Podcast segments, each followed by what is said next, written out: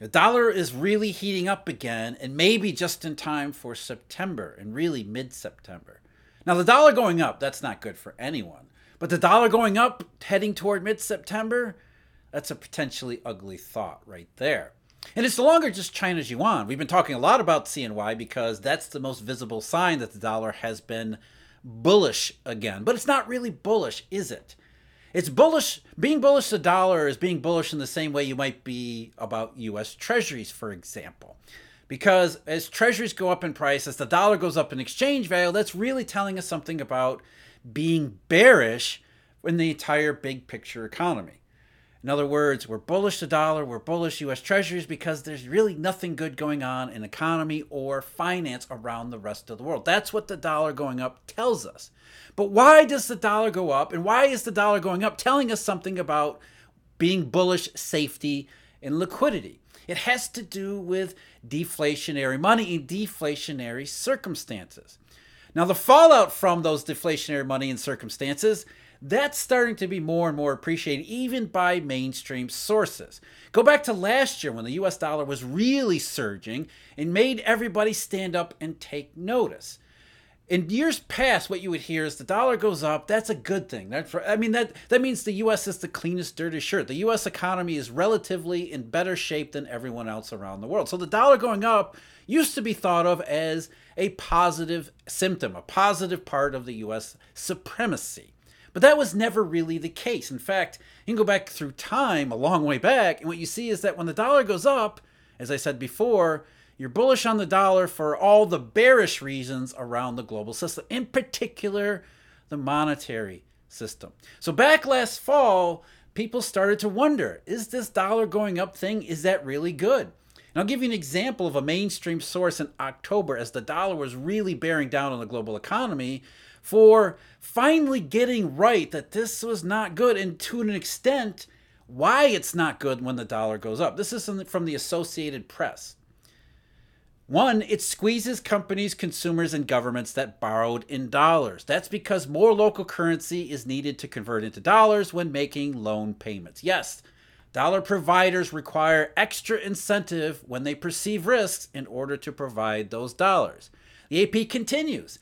It forces central banks in other countries to raise interest rates to, try, to try and prop up their currencies and keep money from fleeing their borders. But those higher rates also weaken economic growth and drive up unemployment. While the higher rates are a consequence, whether or not they're actually effective, that remains to be seen. And finally, the AP says, put simply, the dollar's appreciation is bad news for the global economy. It's another reason why we expect the global economy to fall into recession next year, next year being this year. And while we haven't had a recession declared in the United States, we've seen recessionary conditions in a lot of places around the world getting worse all the time. And now the dollar is rising yet again. Bullish the dollar, bullish US treasuries, not bullish on anything meaningful across the global system. But first, I'm Jeff. This is Eurodollar University. Thank you very much for joining me. If you're interested, Eurodollar University, we still have an anniversary sale going on. That's memberships and research subscriptions, some deals with all of those. Memberships, that's exclusive video content on the Eurodollar system, exactly what we're going to talk about today. Background material, where it came from, what it's supposed to do, how it's supposed to do it, and maybe why it isn't doing what it's supposed to do. We have research subscriptions. I do a daily briefing that goes over the major macroeconomic and market shaping news every day. I also do a daily deep dive analysis where we dive deeper into all of these money and macro topics because they deserve it. All the information on the sales, the memberships, and research subscriptions at our website, eurodollar.university. So dollar going up, that's not good. It means that dollar providers are asking for more for more in order to provide dollars, which squeezes the global economy. So why are dollar providers asking for more? Why is it that the US dollar is going up? Well, the AP answered in the way that most people would, and most people continue to even this to even right now. The reasons for the dollar's rise, it says, are no mystery. Well, thank you. That's great. It's, it's good that it's obvious. To combat soaring U.S. inflation, the Federal Reserve has raised its benchmark short term rates five to, oh boy.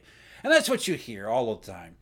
The US dollar's exchange value is tied closely to the Federal Reserve's policy, whether it be interest rate policy, quantitative easing, quantitative tightening, when we know better that the Federal Reserve has no bearing on anything here, including the US dollar's exchange value. There are some short run influences from interest rate differentials, which in some part may derive from monetary policies that aren't really monetary policies, but by and large, the AP was right the first time. Something happens where dollar providers say, I don't want to provide dollars. Or what they really are saying is, I'm not sure I have enough dollars to provide those dollars to you at the rate at which you want to pay for them. That's when the, the currency values start to go up, and that's when the trouble really starts to hit. And this is something that at least some parts of the official world have realized going back for quite some time. You wish they would have noticed this before, say 2007, 2008, but either way, there is a volume of scholarship uh, among uh, places like the BIS which recognize when the dollar goes up, not only is that a bad sign, there's a reason why it's a bad sign, and it has to do with dollar providing activities, the euro dollar system that we're talking about here. I'll give you an example of that.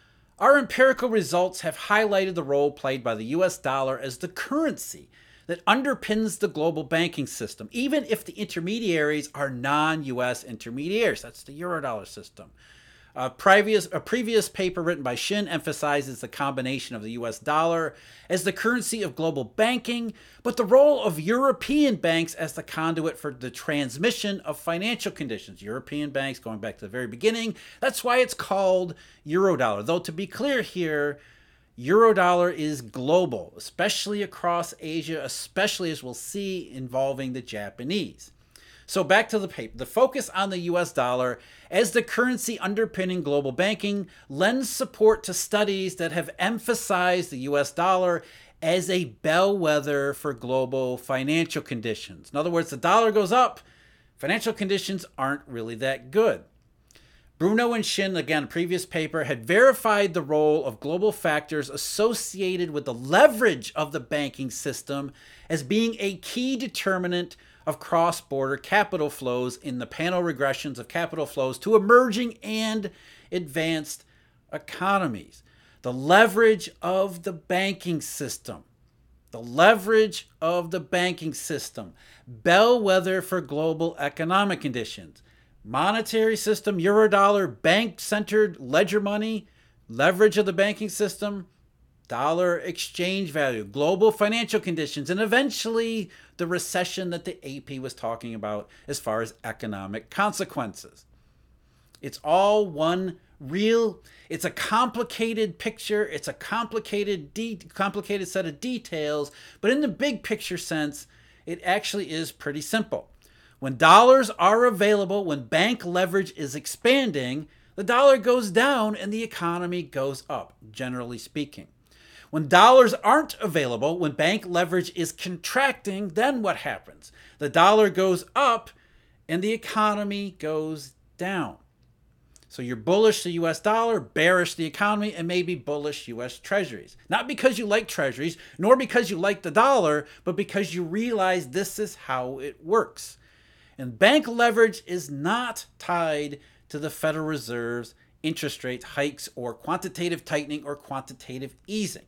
Bank leverage is dictated by conditions in the eurodollar system which have been which have proven to be incredibly fragile ever since August 9th of 2007 and we are sitting here witness to another resurgence of fragility, therefore rising US dollar, therefore falling global economic circumstances, as well as potentially financial volatility. And all just in time for September, too. So we've talked about CNY, China's yuan. China's yuan today down to around 726. If we stick around 726, which looks likely, that's going to be the lowest since last year, despite the fact that the PBOC, as I've noted in previous videos, have been attempting they've really been trying to get trying to get CNY to go back up to no success over the last uh, three or four weeks here. Yuan wants to go lower because of leverage. Bank leverage is contracting. Dollar supplies are contracting. It's causing the US, euro dollar providers to charge more to their Chinese customers and the Chinese customers are having to pay to secure euro dollars, except on days when commercial banks in China are intervening and resupplying dollars, redirecting dollars into those markets. That's the only tactic that seems to work in the short run, at least as far as China's yuan's concerned. But it's not just China's yuan. We're seeing now other currencies get involved. Jap- Japan's yen, which over the last several years, the yen and the yuan have been tied together like peanut butter and jelly here, whatever peanut butter and jelly would be in Chinese and Japanese. So JPY and CNY, those two have exhibited very close correlation because in one respect, it's a little more complicated, but very simple terms, Japanese banks are huge dollar providers into China. In fact, they're a redistribution network for the eurodollar system. The Japanese engage in a transformation. What's kind of misleadingly called the yen carry trade is really using yen as collateral and sometimes yen uh, Japanese government bills as collateral to swap into US dollars that Japanese banks then relend into China because Japanese banks have, at the very least, close connections to their Chinese counterparts. JPY is going down like CNY, and we also see other Asian currencies like Korea's won. That's starting to go lower and lower and lower again, especially over the same weeks in question, the hot summer of the US dollar. But a big one here, that's India's rupee. The Eurodollar system is contracting in bank leverage so that there just isn't enough US dollars or really euro dollars to go around. And it's impacting even India, despite the fact that, relatively speaking, India is relatively much better off than most other countries around the world. The Reserve Bank of India has spent the last year, really going back to last year, ever since they started to complain about the US dollar, the last year putting a floor under the rupee to keep it around 82.75, 82.80, maybe 82.90, but certainly not 83. And at times, the Reserve Bank of India has been like the PBOC and like commercial banks in China, they have been forced to intervene in to keep the rupee from falling further, which means they are redistributing and relending dollars. They're borrowing at much better terms from the eurodollar system that's become increasingly more risk averse, and then resupplying those dollars into local currency markets it's all couched in the terms of trading, which you know they always say they're selling dollars, which is really another euphemism for supplying dollars that the eurodollar system won't on the terms that the local system really wants wants to, to acquire them. So over the last week or so, the rupee has started to exhibit signs of weakening, which means the dollar shortage that's impacting China and much of the rest of the world might be getting worse to the point that it's forcing even the Reserve Bank of India to think about and perhaps even abandon this floor underneath the rupee. Here's an article that just came out last week. While the rupee has not depreciated below the 83 mark, that, le- that level might not hold for long, a Forex trader at a state run bank said. The expectation is that it will move to 83.20 or 25 over the next few weeks, but not much beyond that. In other words, this is a sort of rumor coming from a state a trader at a state-run bank, which we can consider as maybe coming from the Reserve Bank of India. And that's indeed what we saw today. The rupee fell below 83 for the first time. And as I'm speaking to you now is around 83.16 after being as low as 83.25, which if it closes at this rate would be a record low for the currency. So that brings up a couple questions including what was this what was this trader this anonymous trader at the state-run bank? Where are they getting their information? And more importantly why now? What is going on with bank leverage around the world with dollar shortage across asia and maybe more that is that that's causing the PBOC to change its tactics and maybe for the RBI to abandon or at least loosen a floor that is put under the rupee for the last year what has changed recently that's causing these things to react and respond to them? And we know the answer to that. It's bank leverage across the eurodollar system. When the when the dollar goes up, especially in this fashion, it tells us something important about the availability, the supply of dollars, risk aversion, bank leverage. Dollar goes up, the economy goes down, and much more with it. We do have some data, though it's lagging data. I want to finish it up with just mentioning derivatives exposure and gross notionals that the BIS collects, tabulates, and publishes. Now, these are They split it up by halves, so we only get it twice a year. And the updated data comes from the second half of last year. We don't have the first half of this year, though. Um, we can we can imagine what's on it. It's sort of a very rough proxy, and I mean very rough proxy for the availability of dollar supplies in the eurodollar system in the foreign exchange derivative format.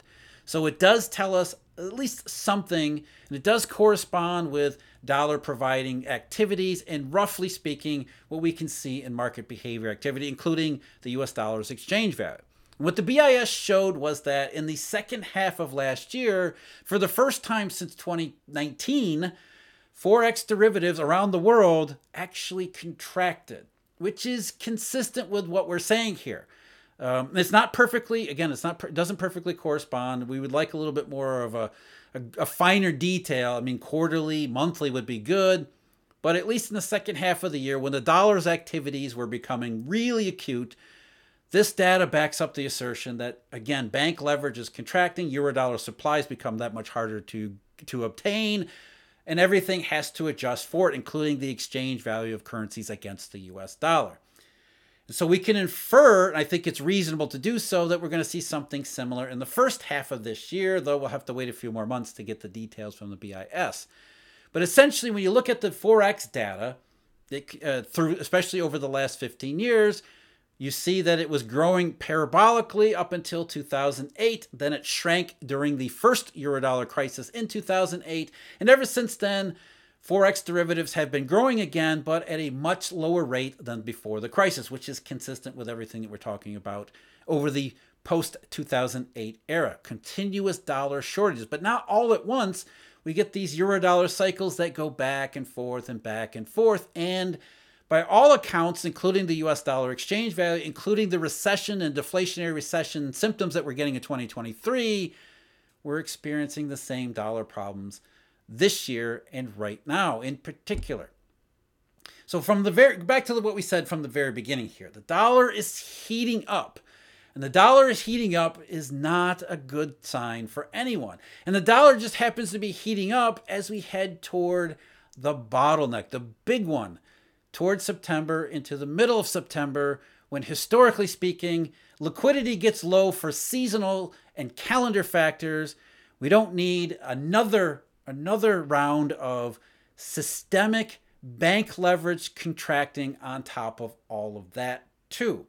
We're already seeing the signs of it in China's yuan, India's rupee. The eurodollar system is behaving in exactly the way we don't want it to. If you want to see more about the US dollar and the eurodollar, check out the video at the link below me.